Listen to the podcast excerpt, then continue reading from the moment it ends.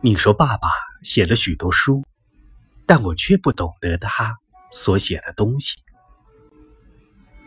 他整个黄昏读书给你听，但是你真懂得他的意思吗？妈妈，你给我们讲的故事真是好听啊！我很奇怪，爸爸为什么不能写那样的书呢？难道他从来没有从他自己的妈妈那里听见过巨人和神仙和公主的故事吗？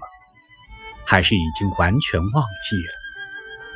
他常常耽误了沐浴，你不得不走去叫他一百多次。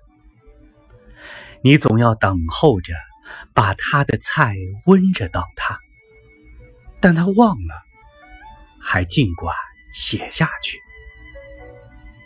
爸爸老是以著书为游戏。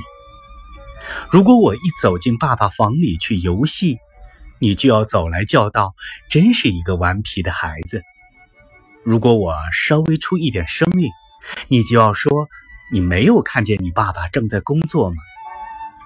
老是写了又写，有什么趣味？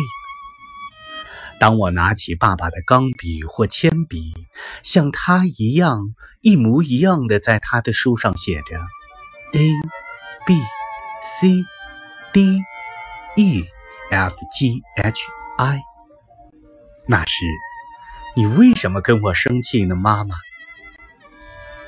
爸爸写时，你却从来不说一句话。